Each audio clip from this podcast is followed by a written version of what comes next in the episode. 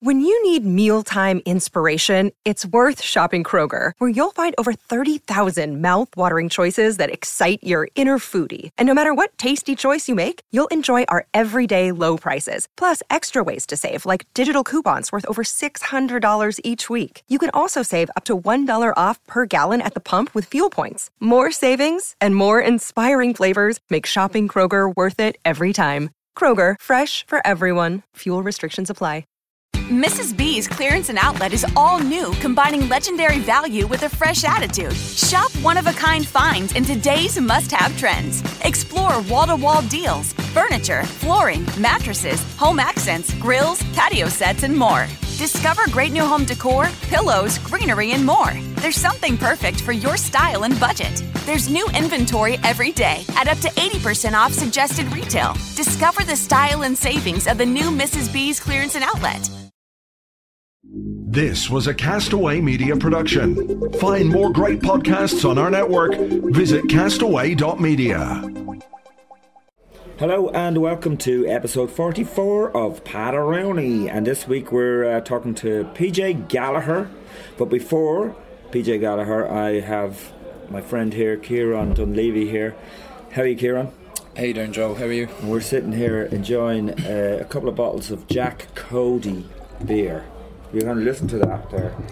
That is it. Beautiful stuff. Mm-hmm. I have a bottle of amber ale. And I have a bottle of Hibernicus. It's a dry hopped IPA.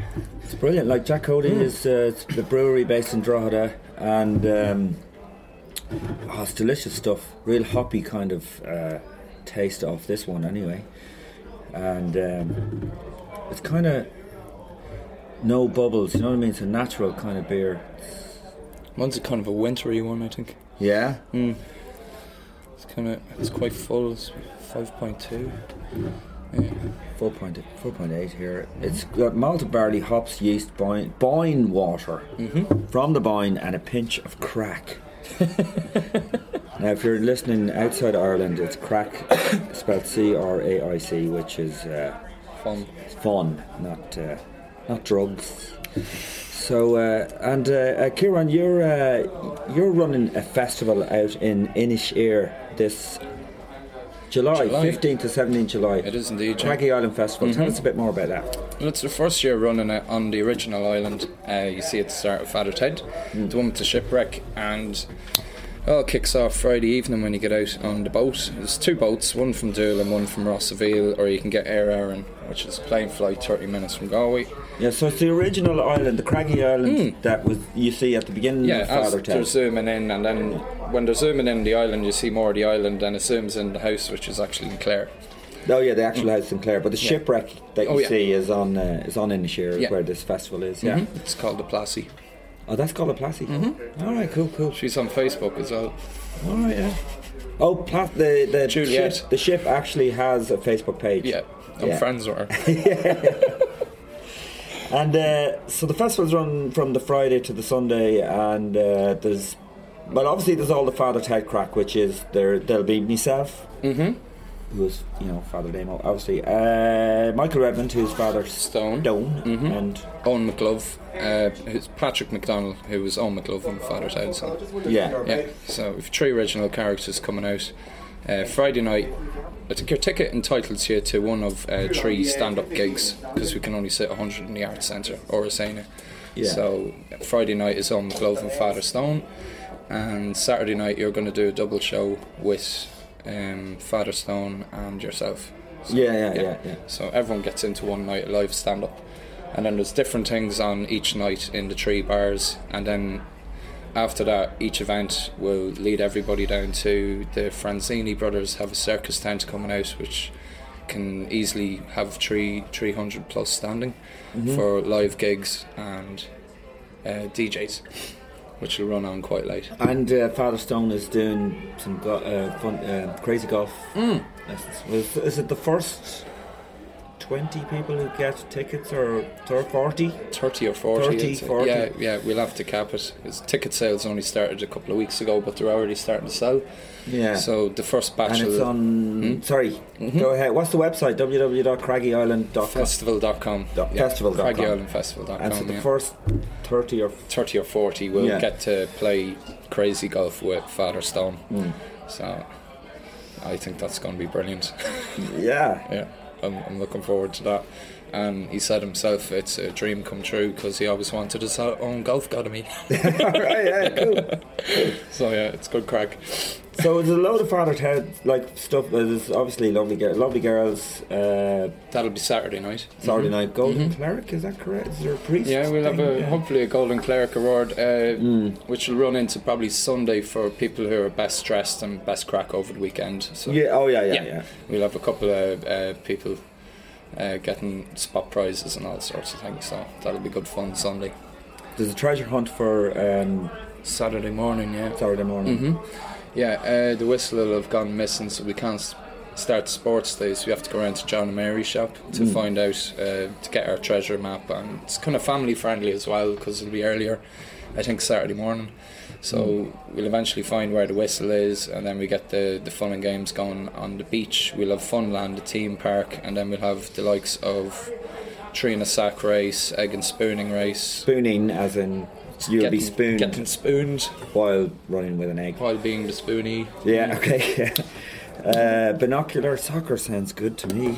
Yeah, that's going to be one of the highlights, The ball will be either very near or very far away. You'll have binoculars attached to your eyes. So to your eyes, really, you can't tell where the ball is really. So it's to recreate that over 75 soccer match.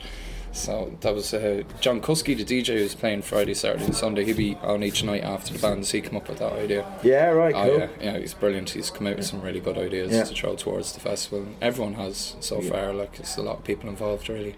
Yeah, and not the whole, because you brought me out to the island, and the whole, the people on the island, the guys who run the pubs and all, are all behind this, so it's going to be...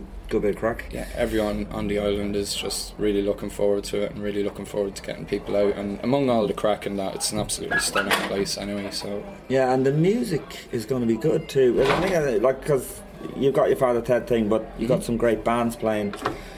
Yeah, there's local musicians on the island. They'll be on first each night. But Friday night we'll have Grand. They're a band from the kind of New Orleans, Django Reinhardt type.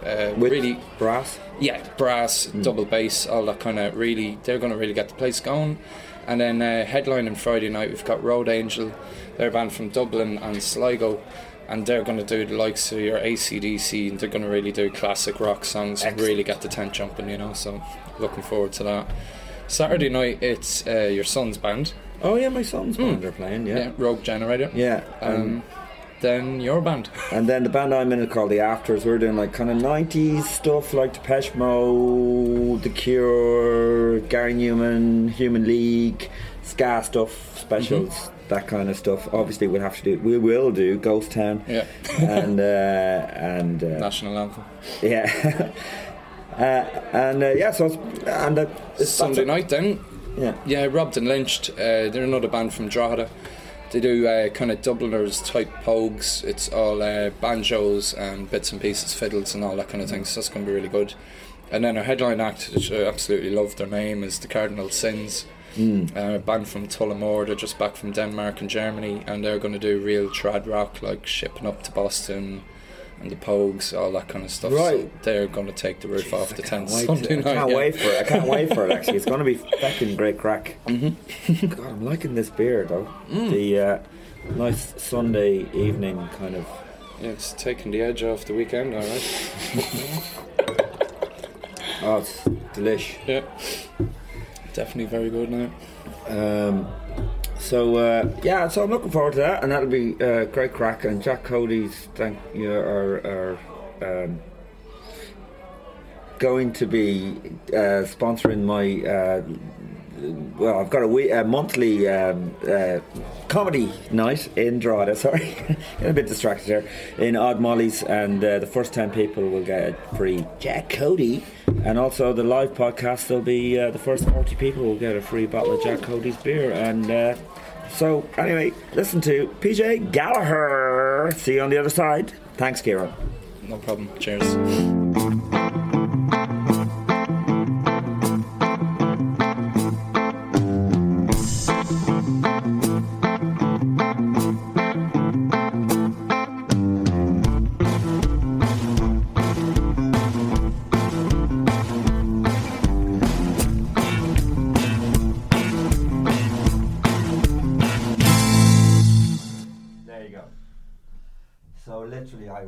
Producing this podcast.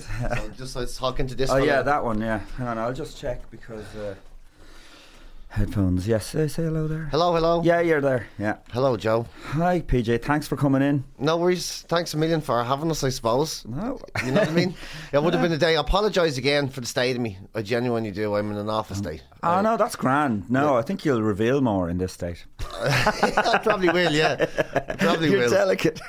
Yeah, I'm delicate. I can bully you. I'll probably get all cantankerous now in a while and start saying shit I'll regret later and everything, yeah. But yeah, and the tabloids will be all over it. That's what happens to some of them. You know, somebody says something and then tabloids... That's happened to me, actually. Anyway. It happened to you? Yeah, because I was on An Irishman Abroad, and I just talked about years ago when I was 25... having panic attacks when the band broke up. I actually read that. And then, but in the paper it looks worse because it goes, Joe Rooney talks about his struggles with mental illness. Do you know what I mean? But that kind of looks worse. So it's out of context straight away. It's out of context because it was only a tiny bit, but then, mind you, I went on Tuberty and started crying. Anyway, I did.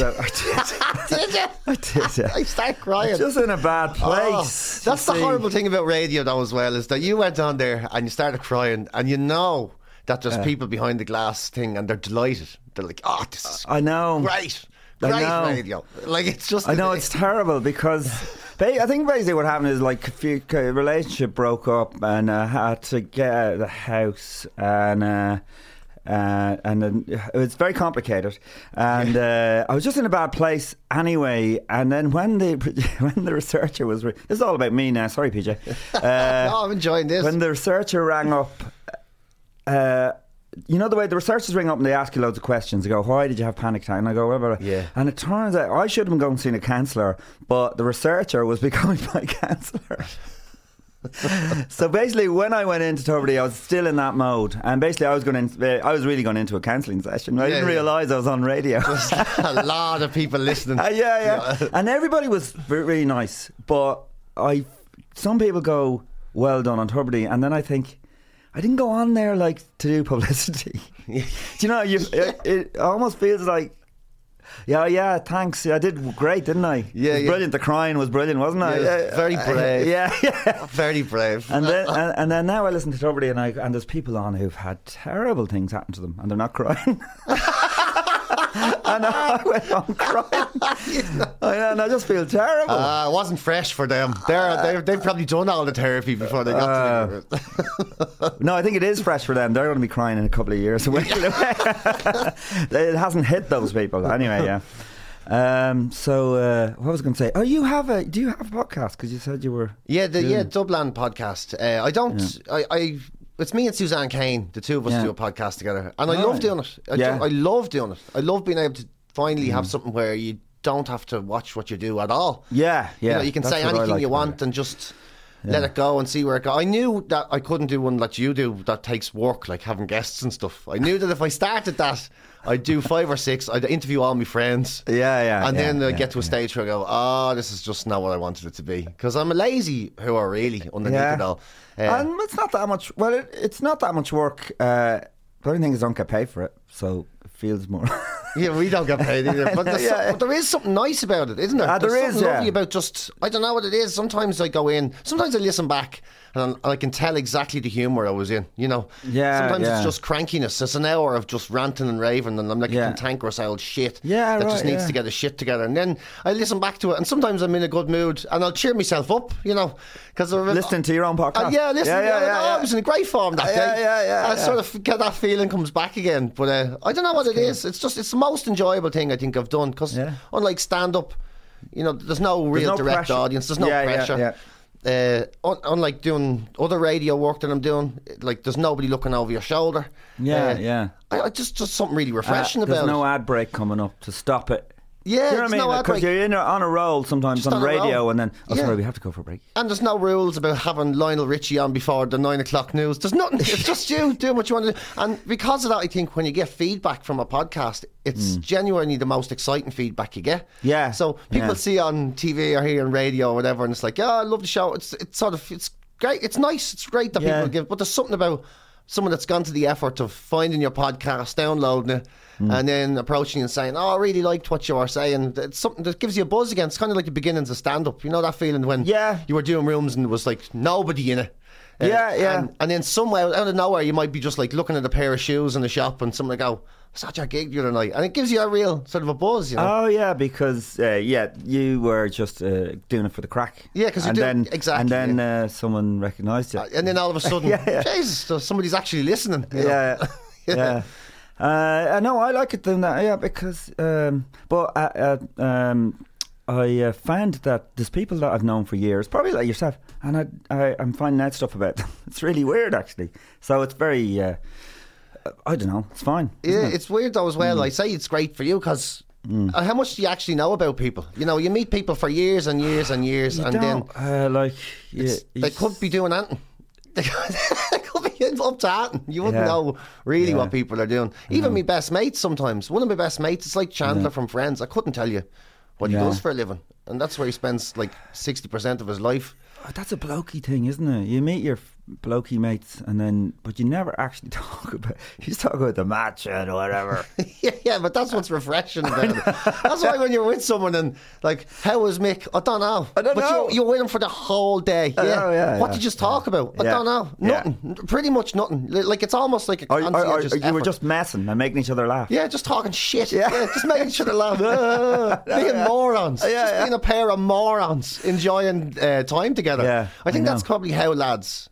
It's good for our health, I think, to do that. To actually not talk about shit. I think so. That's the way we are. Like I remember when my son Danny was a toddler. He was about nearly 2, and I brought him to. It was actually made bring him to a parent toddler group. I was made do it because I knew it wasn't going to be parent toddler. It was going to be mother toddler. Oh yeah, I was the only man there, right? Yeah. And all the women could talk about their kids for hours. Like, and they go and they ask me questions like, so what age was your fella when he started walking? I don't fucking know. I can't remember. I know he's walking now, and at one point he wasn't walking. Yeah, I don't know what age he is now. Everything about their kids. Yeah. Oh yeah, he was 8 months and 2 days. He started walking. You know they know because it's practiced information. They've had this story. They've sold this a few times. It's in their head. Yeah, I know. You know the day it happened, they said it's someone that. Whereas you were like, oh Jesus, look at him. Yeah. When did he start doing that? Yeah. Has he always been reading? Oh Jesus, it was terrible. It was a terrible experience. Anyway, I've got to be counsellor for that. Anyway, so did you grow up in Rohini, PJ? No, in Marino. Good, my research is brilliant. Marino, and then later Clontarf. So Rohini was kind of Shelbyville for us. It was there. That was the other side of the tracks altogether. Oh, was it? Yeah. Just something about it was like it's kind of like an Irish English thing. We didn't like anyone in Rohini, and they couldn't give a shit about us at all. We were just like terrible friends to them or something. Rohini's posh, is it? Yeah, it's kind of a bit of both, a bit of everything. Yeah. It's its own sort of micro. Sort of country in Rohini, really. Right, yeah. But Marino first. North side and south side of Rohini, even. Yeah, there is. Yeah, typical Dublin, yeah. So, Marino, it's funny being from Marino because Clontarf people would sort of look at you and say, you're a knacker, but then everyone that's living right beside you says you're posh. So you really are stuck right in the middle. Like, you're it's a weird one. Like I remember being Clontarf is posh, right? Because Clontarf is posh north side, I'd say. Yeah. And then it's sort of, I suppose it goes down the scale. Then it goes Marino, and then you're kind of in town, right? Yeah. Okay, but I love it there. I'm back there now, and I just love it. Yeah. I don't know what it is about the place. It's just where is it exactly, Marino? It's Fairview Park. Yeah, it's pretty much. Everything behind Fairview Park. Towards town or away from town. So if you're in the park and you're looking at the shops, everything behind those shops, that's all Marino. Oh, back there. Yeah. Right, yeah. And I do love it there. I love it there. Like, and then Moved to Clontarf. Oh, sorry, you dropped shit. Fell, yeah. But then I moved to Clontarf, and it was just the maddest existence ever because me folks were mental for a start, drinkers and all of that crack. Yeah. And then there were 6 mental patients lived in our house. So my old man, he lost his pub, right, which was in Marino, and then they sort of whatever money they had left, they bought this house in Clontarf, and it was a mental home. So I grew up in an actual mental home. So there was 6 mental patients from the Eastern Health Board, as it was at the time, and my mother was kind of the nurse that was supposed to look after them. So you're saying your father just bought a mental home with the patients in it? He bought a normal house. And then it happened. And then my mother had to go back to work because he had lost the pub. Sorry, they weren't in the house. No, we didn't acquire them. Like, they didn't come as, you know, like there's a 3-piece suite. It's a lovely house, but one draw, there's 6 mental patients in it. Fully fitted kitchen, gas-fired central heating and 6 mentalers. That's what I thought you said. Yeah, he comes with a big discount, obviously. Funny enough, it's been on the market for months. We can't get rid of it. So that was So it was the weirdest thing. Like wood lice or something, mentlers in the house. Anyway, sorry, go ahead. You probably shouldn't say mentlers, but that's always how we referred to them as kids as well. The mentlers, really? Which is terrible, isn't it? Terrible. Yeah, it is. Yeah, it is. But so your mother was a psychiatric nurse. Yeah, but this is that right? Or she it was such a weird setup. So she was a regular nurse, but then after my old man lost the pub, then she sort of just, I don't even know how she got into it, but I just remember being told there's people coming to live with us, and she was from the Eastern Health Board, and then these guys just started arriving. 6 of them came in. And it was the most, and so they were on one half of the house and we were on the other half, but there was no dividing wall. All right, so they could wander in. So it was just, and to me then, I suppose I was very young, and it never really struck me how odd that was. What age were you then? Maybe 10 or 11, maybe about 11 maybe. And have you brothers and sisters? I've one sister, because she's younger. She's younger. But then I was adopted as well, so I have 4 other that I only met the last 10 years or so. Yeah. But it never struck growing me. Up, you were just you and your sister. Just me and my sister, and then my mum, my dad, and then suddenly these 6, and then the 6 lads. Yeah. And what kind of mental illnesses? I think, to be honest, that they would have been people that back in the day, if it was now, they probably had a nervous breakdown and they could have been treated. But back in the day, they just put you into a place and left you there. So I think they were kind of just institutionalised people that didn't know how to look after themselves and never were going to learn how to look after themselves. And then there was one guy, Francis, for instance. He was just convinced that everybody was following him all the time. How this man crossed the road, I've no idea. Like, it used to take him half an hour just to get out of the house because he was sure we were all looking at him. And I suppose because he thought that, then we did end up looking at him. So he was like constantly looking, just like doing this dodging around corners all the time. He drove himself mad and paranoid, like, kind of. Yeah, very paranoid. Yeah, and then there was one guy. He had like delusions, you know. So I remember Jason Byrne coming into the house, and he just never seen that like it. And Little Joe, one of them, his name was Little Joe, and he went straight up to Jason and says, "Can you see them gorillas there? Can you?" And Jason just went, "They'll be gone now in a minute." That's all he said. "They'll be gone in a minute." Jesus. Yeah. So it was kind of, but it wasn't like they were all. This is amazing, PJ. Like, this is it's the best sitcom ever written. Like, you know what I mean? It could be amazing. I know. Jason Byrne wanted to write a sitcom on it and everything. I was like, well, do whatever you want to do, but it's kind of, the thing is, it's actually not very believable. Yeah. Like, when you think about it, you look at it, you'd say, no, it's not a realistic situation, you know? Even though saying it, it's kind of like I'd wonder if it happened, but I know it did, like, because it was there. I mean, it's basically like growing up in One Flew Over the Cuckoo's Nest. Yeah, very much like that. Yeah, very much like that. So it was mad, you know. It was mad to end up in that because, as well, I was adopted, like I was saying to you. So, of all the situations you find yourself in, it was a pretty unusual one, you know. Would there not be any kind of regulation if you are going to adopt a child that you can't bring them into a house with 6 mental patients? Well, I suppose I was 11 or whatever, so they weren't around. So there's no one checking. Yeah, my dad was a publican at the time, right? And my ma would have been working in the pub as well. When you were adopted, so you were like just a baby. Like, when I was adopted, so which is another mad thing because I was delivered to the pub because my parents were at work. So when I was finally, brought to my parents, they dropped me off at the pub. which I always think is mad, because I know me dad, like I know him, so he would have definitely says, are you coming in for a pint, like, you know, to whoever dropped the baby off. Yeah.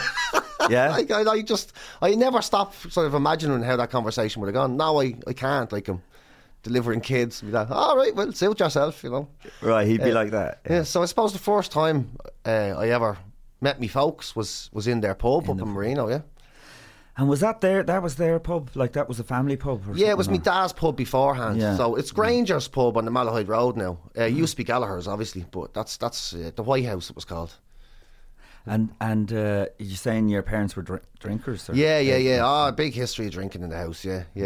Like, me poor old man, like, he looked, Jesus Christ, I don't know, he looked about 20 years older than what age he was. Just that typical Dublin man thing, you know? Yeah. Like, I have a picture, I was talking about this in the Separated Birth show I did with Joanne McNally. I have a picture of me old man and me, and I don't, like, we're on a beach, on Dollymount Beach, and I'm in my nip, except for a couple of armbands, because you could be in your nip when you were in the 80s and no one gave a shit when you were a kid. You were just kids were in the nip. I know. And armbands weren't considered dangerous in the sea. No. So, I mean, I know, it's brilliant. You know, I remember queuing up for an ice cream van in the nip. Like, it just was so different. And my dad's standing next to me, and he's got a comb over and a cigarette and a full suit standing on the beach. And he's 28. Like, he's about 28 years old. He's a young man, and he looks fucked. Like, he looks absolutely wrecked. He really does. Like, and I look at that now and I think, what happened to that man? Like, what happened to him? Like, he was just knackered. I think he just had, you know, there's a way of doing life, and you know, you go to work, you have a few drinks, you have a couple of kids, and you wear a suit on the beach, and that's life. And that's what you do. That's what everybody does. And I think he did his best, to be honest, because he's a good lad, but he wasn't really... Like, the world kicked the shit out of him, you know? Yeah. He was a very soft sort of a fella, really, you know? I remember once just lying in bed, and he came into my room, and he just comes in out of nowhere and just goes, fucking hard, isn't it? And I was like, what is? He goes, life, like, it's just... And I started laughing, you know. And then you just hear him going, ah, and he walked out. And I remember thinking... crying? No, just like, ah, oh, like just angry. Oh, just kind of, ah, oh, Jesus, you know. Yeah. And he walked off, and I just remember thinking, it really stuck with me. It's just because it reminds you there's a human being in there, you know. You forget sometimes there's a human being. You see your folks, and they're just two people who won't let you do all the shit you want to do. And then, and that's for one reason. For some reason, that's a really fond memory I have of me old man. It's amazing. Yeah. And the whole suit, it was a thing. I suppose if you didn't, still, I mean, this was the 80s you're talking about. It was the 60s happened a long time ago when young people did.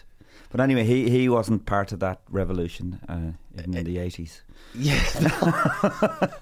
Because I'm just saying, my father would have been a lot older than your father, and he was a farmer, but he would wear a suit out milking cows as well. It was the thing that men just wore suits. And I remember even road workers back then, corporation workers, there'd be lads wearing actual gear for work, and there'd be one old lad carrying a bucket. Yeah. In a suit jacket.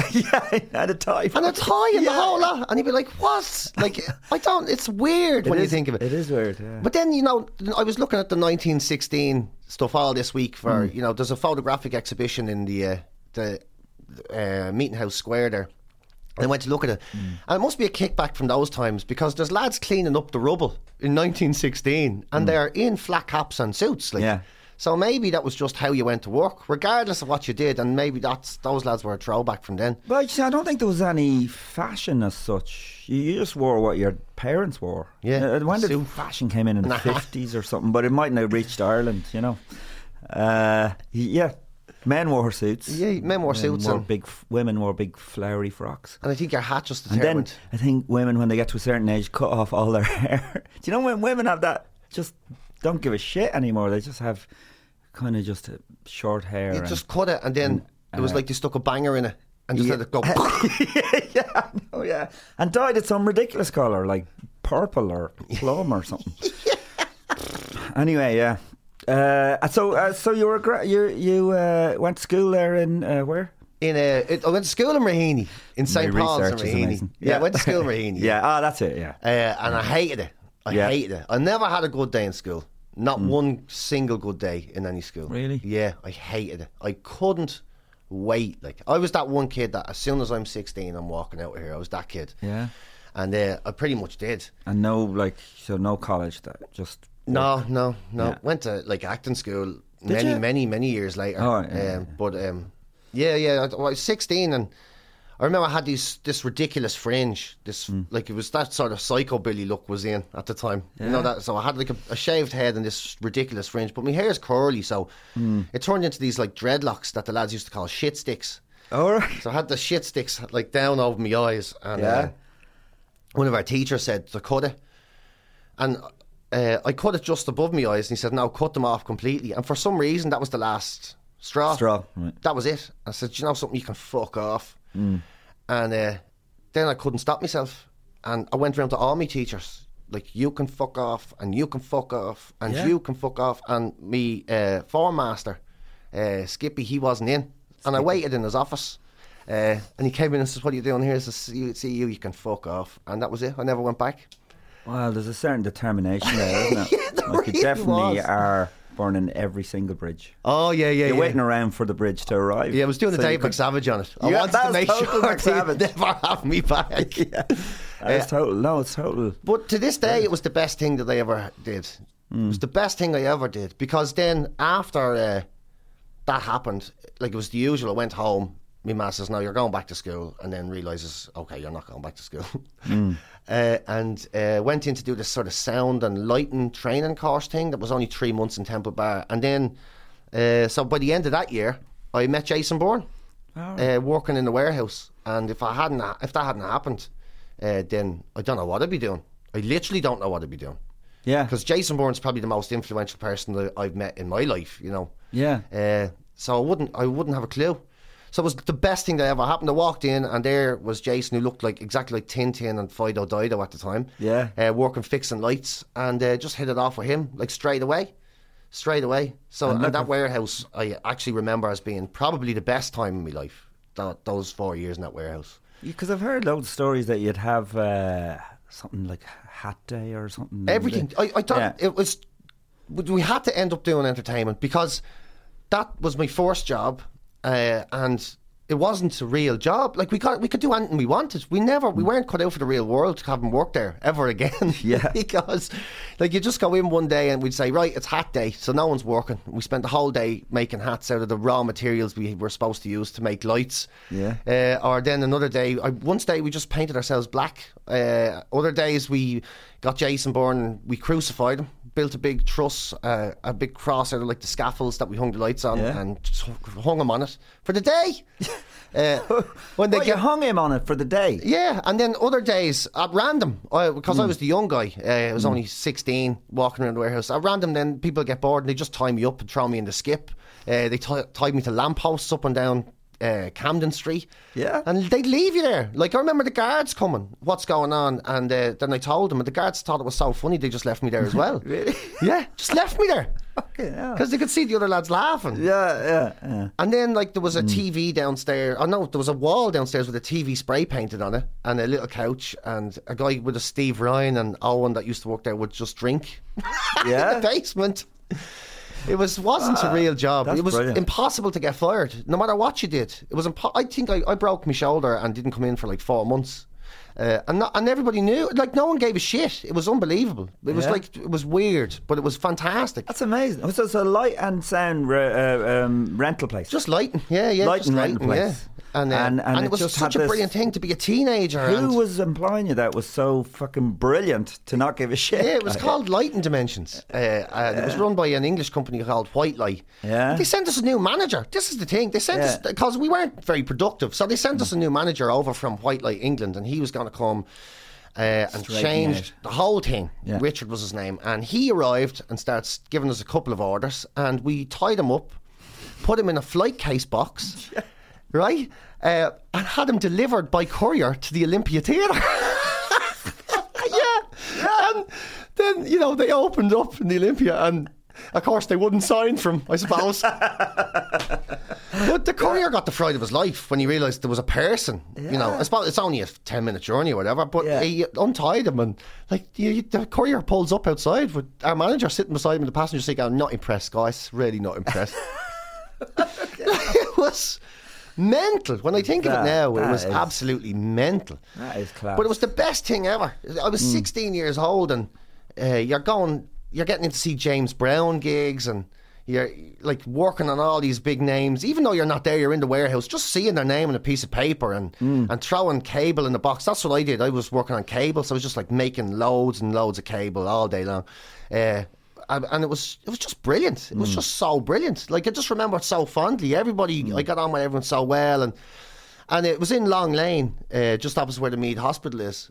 And like every time I walk up there, I just get that banging nostalgia. Even though the warehouse is long gone now, it's houses and stuff now. It was just great. Just such a great time. There's definitely something to be said for working in a job where you really can do anything you like. It's and it's your first bit of sort of independence as well. You know, I was making money when all my mates were still in school. Yeah, and that felt good. You know, it was just. No, I've never been in a job. Well, I worked in Max Records in George's Arcade. And had an attitude, all right. So if people asked, "Can I listen to this?" I go, "No, it's shit." And that's how I ended up in a band, because they asked me to be in the band because they liked my attitude. Oh, really? They asked me, would I sing in the band? Never heard me sing, but what you did was unbelievable. That's amazing. It was great. And is that how, like? From there, did Jason start doing stand-up? Or was it when you were working with him? Yeah, no, Jason was always talking about wanting to do stand-up. Always talked about it. And to be honest, I didn't even know what it was. I really didn't know what it was. Yeah. I knew there was Billy Connolly and Brendan Grace. Yeah. And then a few others my dad listened to. Can't even remember their names. But they were real old style, you know, lads with suits and... Yeah. Mother-in-law jokes and all that crack. I didn't know what it was. So when Jason said he wanted to do it, I was like, yeah, whatever. Like, yeah, that's a mad thing to want to do. Yeah. You know, and then, but straight away, and then we went to do his first gig. Because he was from the beginning. He was like brilliant from the start. Yeah, there was no warming up period there. Yeah, but I remember him at the start, and he didn't know really what to do either. As you don't know what to do. So we went to buy him some funny clothes. First gig. Yeah, really, yeah. And we went down to the Eager Beaver in Temple Bar to try and find the funniest clothes we could find. But we just ended up finding really normal old clothes. Now that I remember it, yeah. And he went on and did his thing, and it was before a band, a local band, the Coltrane's, I think they were called. I think Brent Berry was in that band. All right, yeah. And he went on before them. That was his first gig. And that was his first gig. Comedy? Yeah. Yeah. So and it was unusual because it was Jason, and no one knew what to expect. Yeah. But he did it, you know, and it happened. And then all of a sudden he was saying, "Let's do sketches. Let's just do sketches." Yeah. And I was like, "Whatever, this seems like a laugh. Why not?" And we started doing these. Now, when I think of them now, they were terrible sketches. Jesus, they were bad. But again, it was the start of something. And then I remember meeting all you guys and going into the International the first time. And I think the first time I was ever in the International, it blew my mind. Yeah. But I remember sitting there and watching you. I think it was Barry Murphy was the first act I ever saw, and then the Fat Man's Picnic Basket, and they were on. That's Ian Coppinger and Paddy. Paddy, yes. I can't remember a second name. Ian and Paddy. Yeah. But and I remember thinking then, I'll never be able to do this. Like, yeah, never be able to do this. Never. I was around comedy for a long time before I ever did a gig. But I was just wanted to do the sketches. You came on with Jay. I saw you coming on with Jason, and you used to put elastic bands around your head. Yes, that's all you did. You didn't say anything. It was fucking hilarious, though. It was so funny. Was it? It was fucking really funny because you didn't say anything. You looked kind of like gormless or something. You know what I mean? You looked like an idiot. Yeah, and then. Was it Jason just put the elastic bands on your head and just? Well, I think do it? Jason used to bring me on, and then I do one rubber band, and then. Oh, did you say something? Okay, I remember you not saying nothing, but okay, fine. Yeah, well, maybe I don't know. It's so long ago. Yeah, maybe whatever. But and then it would end up with just loads and loads of bands, and all it was over my face. Fucking brilliant! It was amazing. You could never do it now. You never walk into a club now and get away with that shit. That was what was great about that time. It was so experimental. Do you not think that would work now? I think it would. I don't think so. No? I don't think so. I really don't see where you'd get away with it. Because I miss that kind of shit, mad shit like that. And like, were you with Jason when he did the stuff with the sheet and the legs? Yeah. Our magic trick, yeah. We had loads of scenes. That was a good one, though. That was a good one. The magic show I really enjoyed because it was so deliberately shit. Like, everybody knew what we were doing, and it was as if the two of us were mortified by it going wrong. I love doing that. That's actually something I'd love to do with him again. That was brilliant. I can't remember exactly, but he held up a sheet and he had some fake legs with shoes on them. Right? It was two sweeping brushes with a pair of runners on the end. Oh, right. So the runners didn't even match the runners I was wearing when I walked onto the stage. Right. The trousers were a different colour and everything. And then as soon as I'd sit down, he'd come over with the sweeping brushes and say, and it was like hidden in the sheet. Yeah. But you could see it. Like everyone, and he's putting it to me, okay, just fucking hold that there.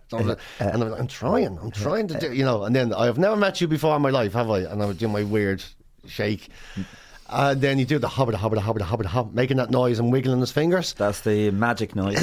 And then the sweep, I'd lift the sweeping brushes up in the air and it looked like I was levitating, except it kind of didn't because you could see my actual legs. Oh, yeah, that's it. Yeah. So the legs were sticking, the sweeping brushes were sticking out the end of the sheet. And then he'd start shouting at me, I can see your legs! I can see your legs! It was fucking brilliant. Amazing. I mean, that's the kind of shit though where you laugh, you just can't stop laughing. Yeah, I really enjoyed it. It was reminded me of your Riverdance. When I first saw you do Riverdance with the sheep mask on the back of your head and the tights and everything. I remember seeing that was the original with the masks, The original Riverdance. Before Flatley did it. I remember seeing that in the attic. Upstairs in the White Horse.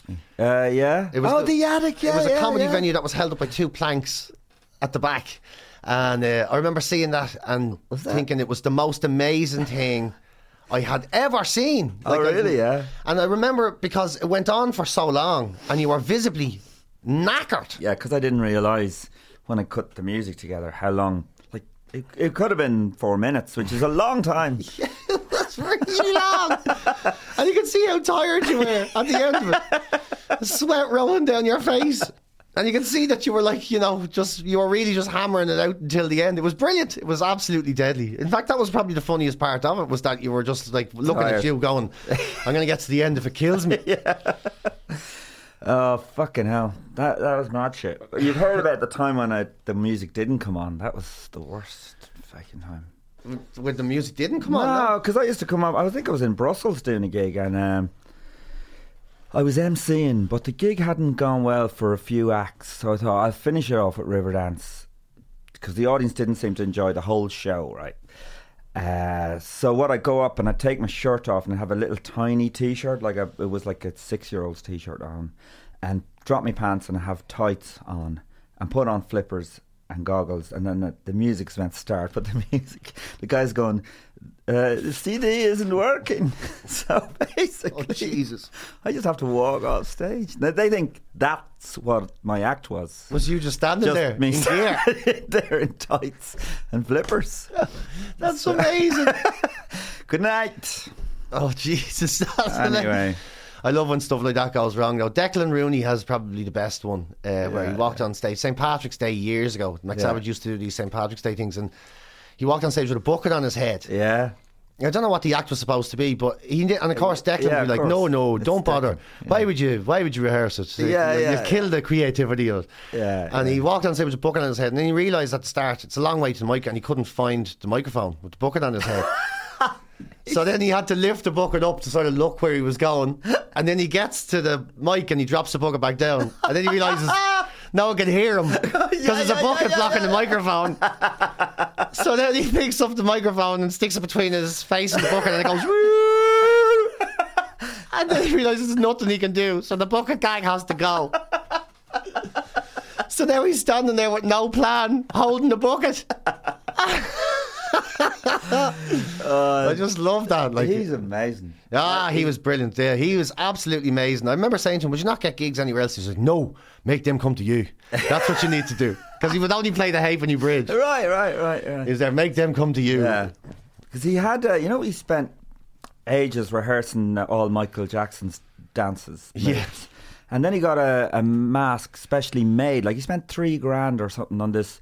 It fit, moulded to fit his face. Did he? Oh, yeah, yeah. He had that for a while, and he rehearsed all the moves because he thought, I'll go on the road doing Michael Jackson, basically. A tribute act, but with his face. With his actual head. Yeah. And he got... apparently, he got someone from MCD or someone like that, like, to come and see this act. Like, he'd been rehearsing in a gym or whatever for ages, and a rehearsal room, and he got your man down. But he'd never done the whole routine with the mask on. And when he started sweating, he couldn't see anything. Again, it's the bucket thing again, in a way. But he danced into a wall. Fucking smacked himself off a wall and collapsed. Like in front of an empty bucket. And so it didn't happen. Anyway, he had that mask for years. Oh, I love that. I love that. I love gigs that go wrong. No one gives a shit about your good gigs, really. You know what I mean? Yeah. There's something brilliant about having an epic death. Like, I've had loads of epic deaths, and they're the only stories I care to tell about stand-up, really. Yeah. Like, I did a gig in... Ernst and Young, you know, are they accountants or whatever? I've heard of them. Whatever they are, anyway. Yeah. I was in Dunboyne Castle. It was a huge, big, fancy affair, like a proper big, fancy job. And I remember walking in and thinking, I'm in trouble, I'm dead now. I'm not going to be able to pull this off. The minute I saw the room. Like, huge, big, circular tables, big... floral things in each of them. And I was like, I'm in an awful state. And then the boss gets up and he starts cracking... jokes. Corporate jokes. Yeah. I hope you're paying for this, you know. And they started laughing, and I thought, Jesus, do you know something? There's a chance this actually might go well. Right. I think actually this will work. Yeah.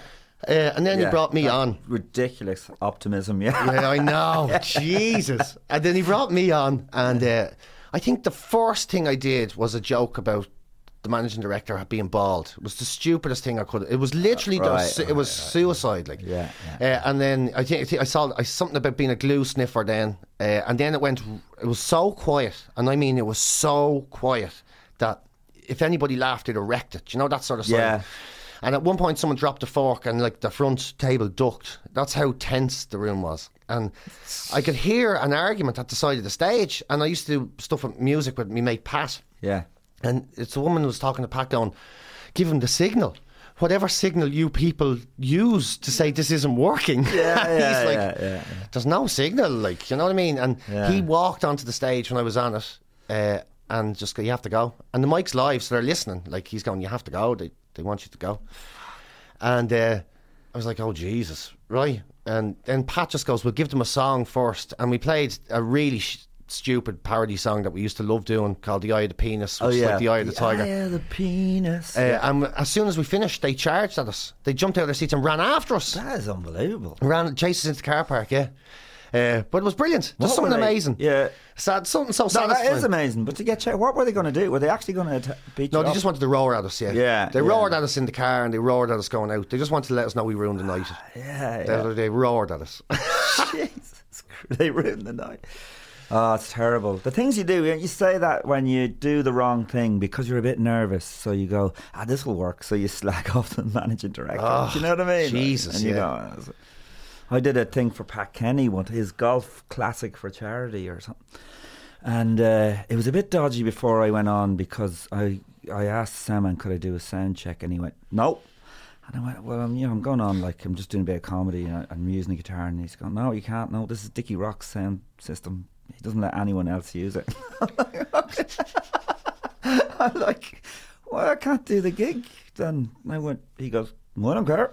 Not my problem, bud. Not my problem. So I just go up to find Pat Kenny and go, look, I can't do the gig because Dickie Rock. Dickie Rock won't let me use his microphone? So he's going, hang on. So he calls whoever it is, not Dickie Rock, but Dickie Rock's right-hand man. And it's cleared. Then he tells me... if things... Advice that Gay Byrne gave me, and this isn't Pat Kenny's voice, but anyway, he said, if it's not going great, just wrap it up, you know, just don't keep doing what you're meant to do. And I went, oh, yeah, okay. And so it's not going that great, because they're all old geezers from, you know, old showbiz, Dickie Rock type friends. Yeah, and, you know, it's not the audience like, it's not Sly Fox, you know. And... but Pat Kenny stands up, because obviously that is his signal to wrap it up, and he's going to come on and do his thank you. But I just started slagging Pat Kenny. Just ripped into Pat Kenny and thinking, they love this. Oh my God, it was the stupidest decision ever. And they just hate you. It died on your hole. Yeah. And then you're dying and you're making fun of the guy in the room they actually want to hear talking. Yeah, and the guy who hosts the Late Late Show. So my chances of getting the Late Late Show are fucking... I had done, I think, one or two before that, but I never did one again after that. Jesus Christ. Yeah. It's awful, isn't it? Yeah. It's just and you can see and feel these things unravelling as you go. I mean, I remember doing a gig and it was all I had to do was just do my gig and die. That's all I had to do. Yeah. It was literally that simple. I was dying on my arse. Yeah. It was a corporate gig. All I had to do was have the decency to stand there and die for half an hour and go home, and no one would have given a shit. No one would have cared. And the guy stands in front of me and again, just ignore him. But I asked him, of course, I said, where are you from? Russia. And then I did the stupidest joke I could have done. If you don't sit down, I'll kick you in the Bolsheviks. And he got me in a headlock and threw me over his dinner table. Fuck! Yeah! That's amazing. Got me in a headlock and threw me over his dinner table. It's a funny joke. Yeah. It's definitely not worth a headlock. No, but then I think he kind of thought he was messing, though. It was like he was friendly wrestling me. Yeah, you know what I mean? Yeah. Threw me over his dinner table. Nobody even noticed. I was just dying. Like, I just stood up and walked out the door. Yeah, it is. It is. Yeah, but you're in fight or flight mode. You're in, like, you're full of adrenaline. Yeah. You're going to make bad decisions. I know, yeah. You know, and I struggled with it for so long. I always. And then I don't know, I used to have the worst anxiety for the shit I used to put myself through. I used to sit there and shake, and a couple of times I got sick, and it got worse. The longer I did stand up, the worse and worse it got, which was really ridiculous, like, when you think about it. And then I stopped doing stand up altogether for a couple of years, actually. Just so, like, would it start during the day before a gig? Would it that morning? Yeah, I'd wake up and I'd remember what I had to do that day, and then that was it. I was off. So your whole day was ruined? Whole day, well, not ruined, but slightly just there in the background. And I'd be no good for conversation, no good talking to anyone. Became very selfish and sort of self-absorbed. Like, you know, I wouldn't even hear what other people are saying to me. Yeah. Because I'm always just thinking, what am I going to do? What am I going to do? When I get here, what if it's shit? What happens if this doesn't work? What happens? You know. And now I know, you go home, nothing happens. It doesn't, like, it actually doesn't even matter, you know, because 90% of the time you're hitting it exactly the way you want to do it. But I don't know why I couldn't just get that into my head. I just couldn't get it into my head. I couldn't. And I genuinely, if I did a gig I didn't like, I would beat myself up over it for so long. I mean, I would really torture myself over it. Like, I convinced myself I was worthless, that I shouldn't have done it, and that you're not good at anything. It's the only thing you're supposed to do. The only thing you can do, and you're fucking that up as well. I'd go into this, like, despair after a bad gig. Real despair. Like, horrible. Yeah. So then the idea of going to a gig and putting myself in that headspace again was terrifying. It was terrifying. And that was all through, like, when you were, you know, straight after, say, Naked Camera, you were huge, right? And you were doing massive venues, correct? Yeah, it went almost immediately, yeah. And because that's when people actually watched television. So, like, a bad show now, or a bad show then, would still be considered a ratings hit now, because there was no TV on demand, there was no Netflix, you know, so people actually sat in and watched the telly. Yeah. So when you got on TV then, you had a genuine chance of doing bigger tours and stuff, where it's much harder for people now, you know. Yeah, I guess you're right. Much harder. Netflix and all that kind of stuff. So, but you were catapulted then. So, say you were before Naked Camera. What kind of stuff? What were you doing? Were you doing stand? You were doing stand up, right? Yeah, of course you were. Nearly 10 years. You were for ages. Yeah. Yeah. And even then you were nervous about doing that, right? Yeah, nervous about doing that. But not as bad. Yeah. But nervous, yeah. And then I suppose there was no expectation. I didn't feel like I had to get it right. Did it increase then with bigger venue? Yeah. Yeah. Yeah, much worse. All of a sudden, there was something to lose. There was nothing to lose before. Yeah. You know, I was still being a motorbike courier between it when I had to, or getting factory jobs when I had to. Yeah. You know, doing me bits and pieces between stand-up. Yeah. And then all of a sudden, it felt like it was real. It became a real job. And then there was people to be disappointing, you know.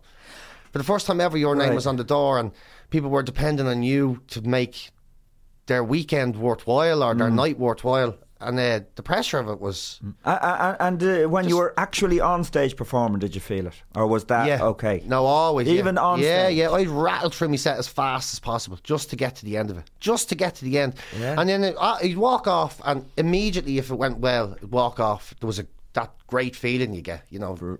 Yeah. But it was much a feeling as got away with it as it was. That was great crack. It was as much of that. It was like after you need a big piss and then suddenly you've just got to let it out. It was that as well. But it was... I don't know why I let myself get into such a ball of shit with the whole thing. Because it should have been... And it was a really enjoyable time. It really was. Like, you know... I suppose, I don't know, you probably feel like you don't deserve it. You probably feel like you're going to get found out, you know. You feel like someone's going to say... oh no, we know what you're up to now, and then that's it, the game is up, right? Yeah. And you're trying to make the most out of a situation, because you know, it's because I'm very, very lucky, and I suppose it just felt more like luck than anything else.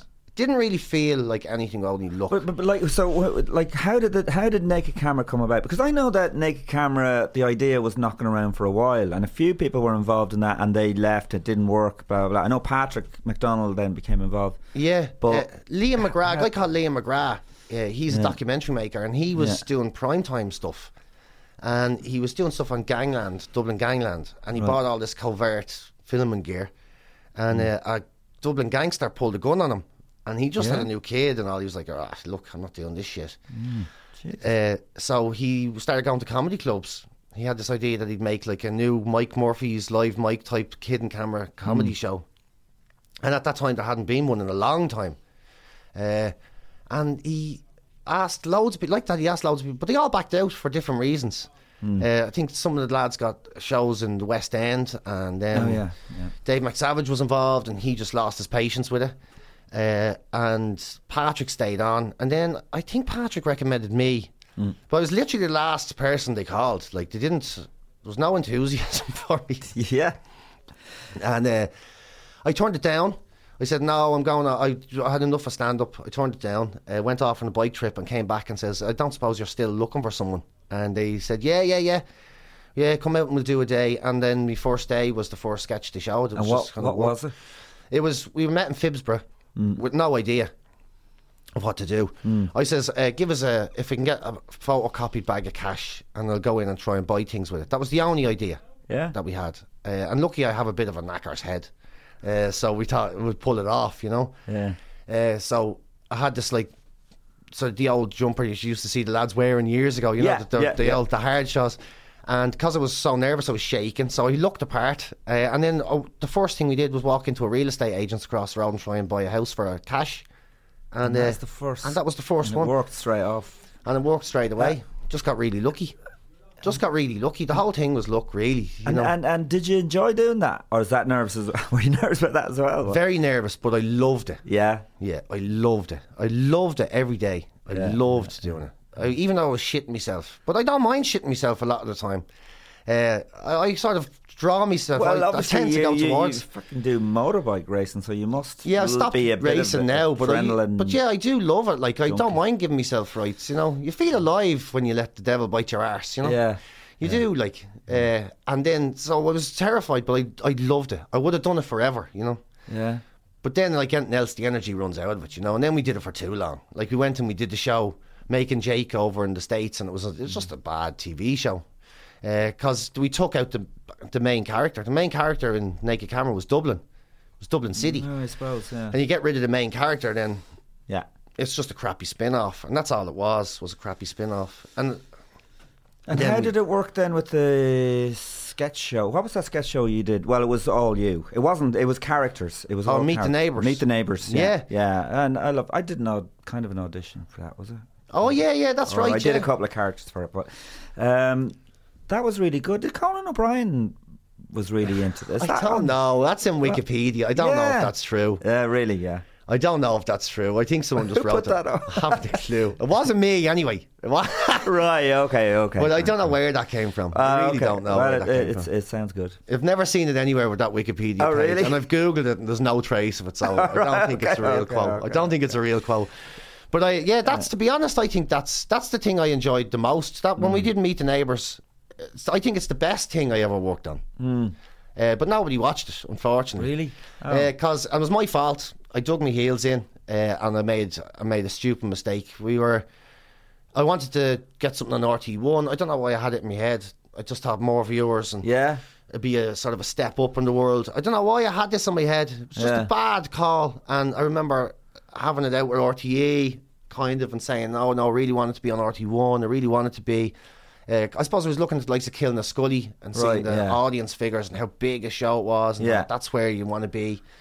And then it's definitely more conservative, RT1. Definitely more conservative, and it was 2007, so the world was falling down. Or 2008, the world was falling down. And we were on right after prime time. Oh, not a good. It wouldn't be the right slot, would it? Yeah, and they told me this. Everybody told me this. This is not the right thing for this show. Yeah. But I argued and fought, and it was a stupid move on my part. It was a stupid move. Enough. Yeah. It's bizarre that.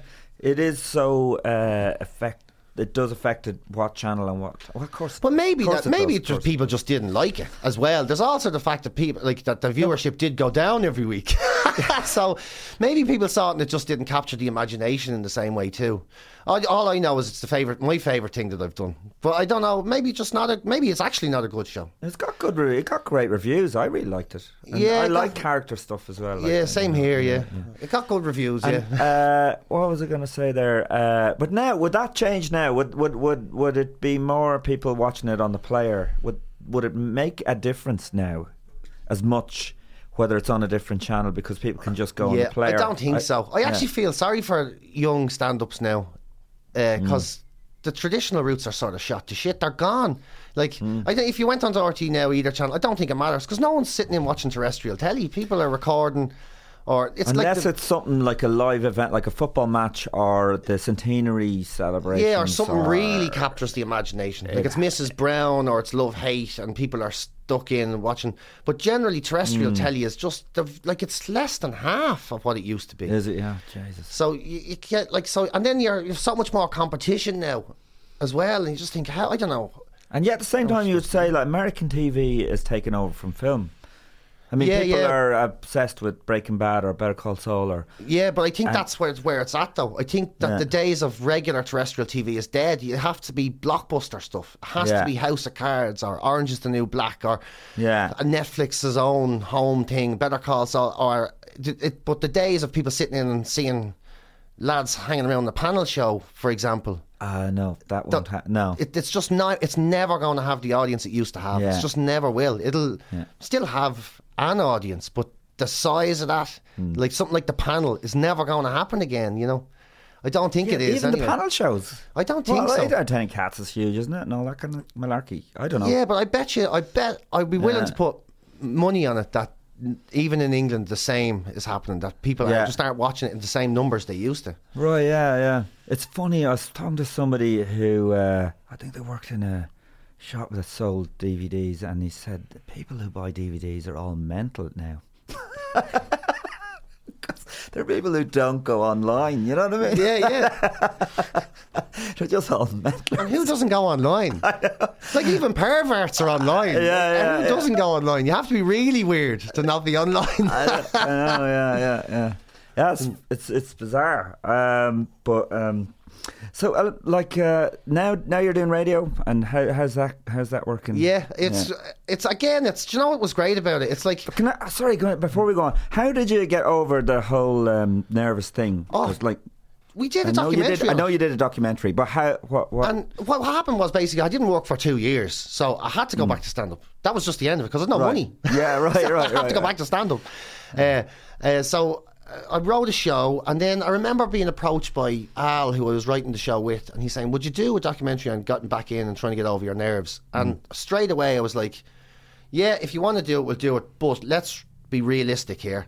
I'm never going to get over this, so it's probably not going to have an ending and all of this sort of happened. And then I got totally, really bad anxiety about what way the show was going to look, the TV show, and I just got tied in knots over it. But it started this process, this genuine process where I had to ask myself every day, why are you freaking out all the time?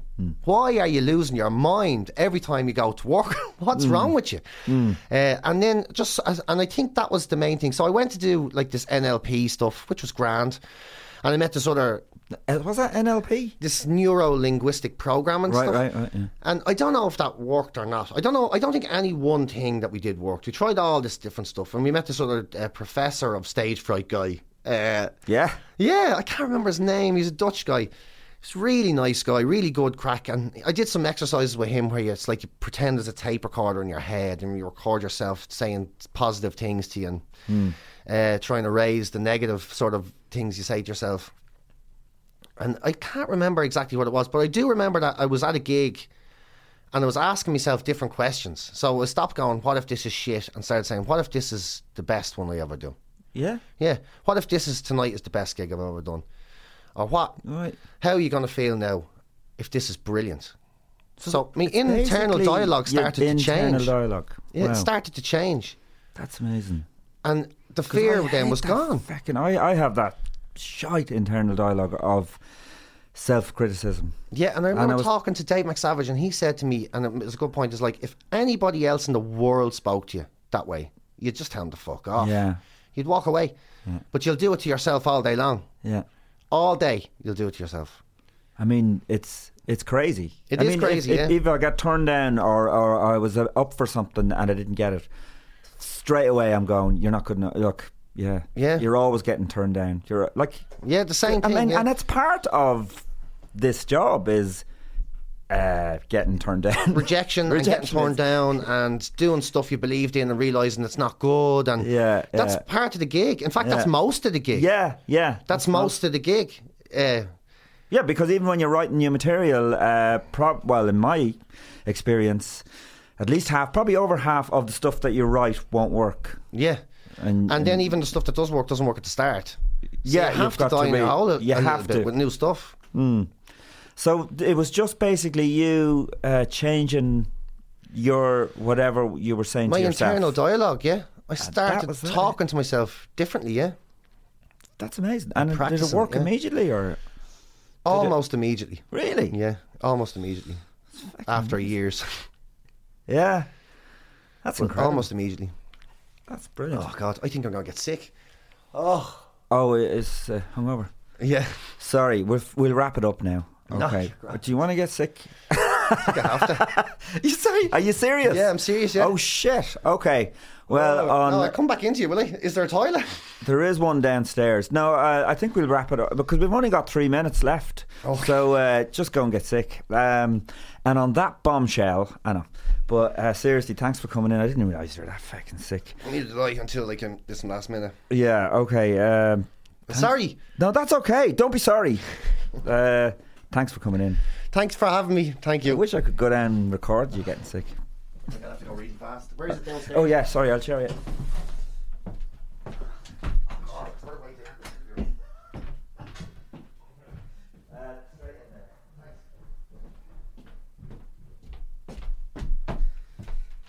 Well, yeah, I've just... PJ's just gone off to get sick. Thanks.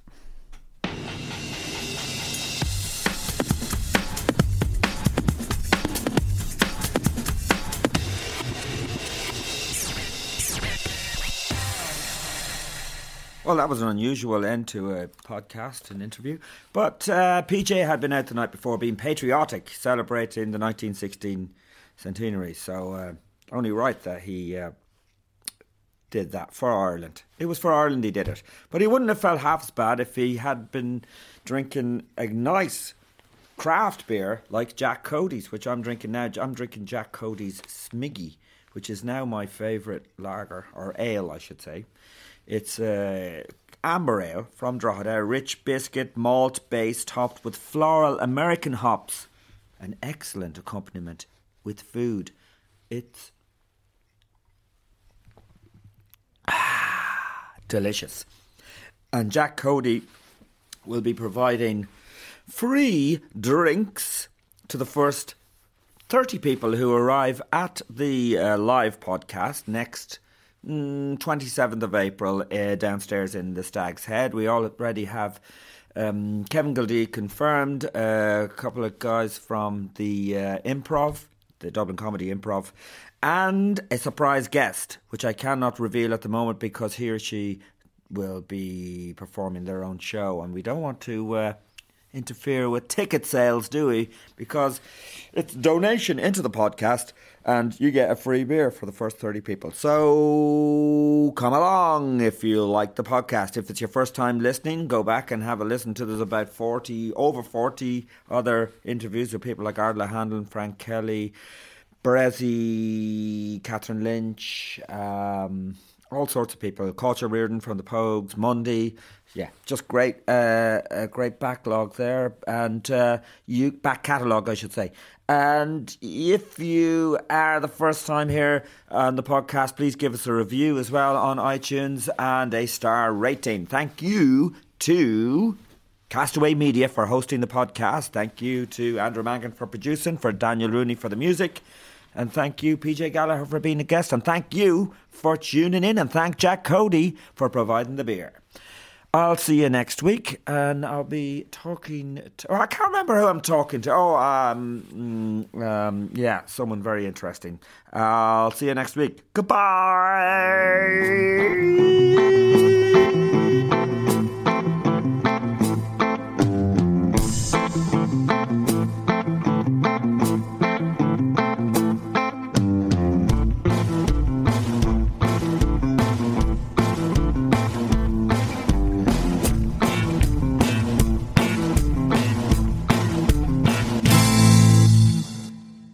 This was a Castaway Media production. Find more great podcasts on our network. Visit castaway.media. Listen, if you're still living with bladder accidents, stop. It's time to get your life back. I was just like you until I found real relief with Axonics therapy.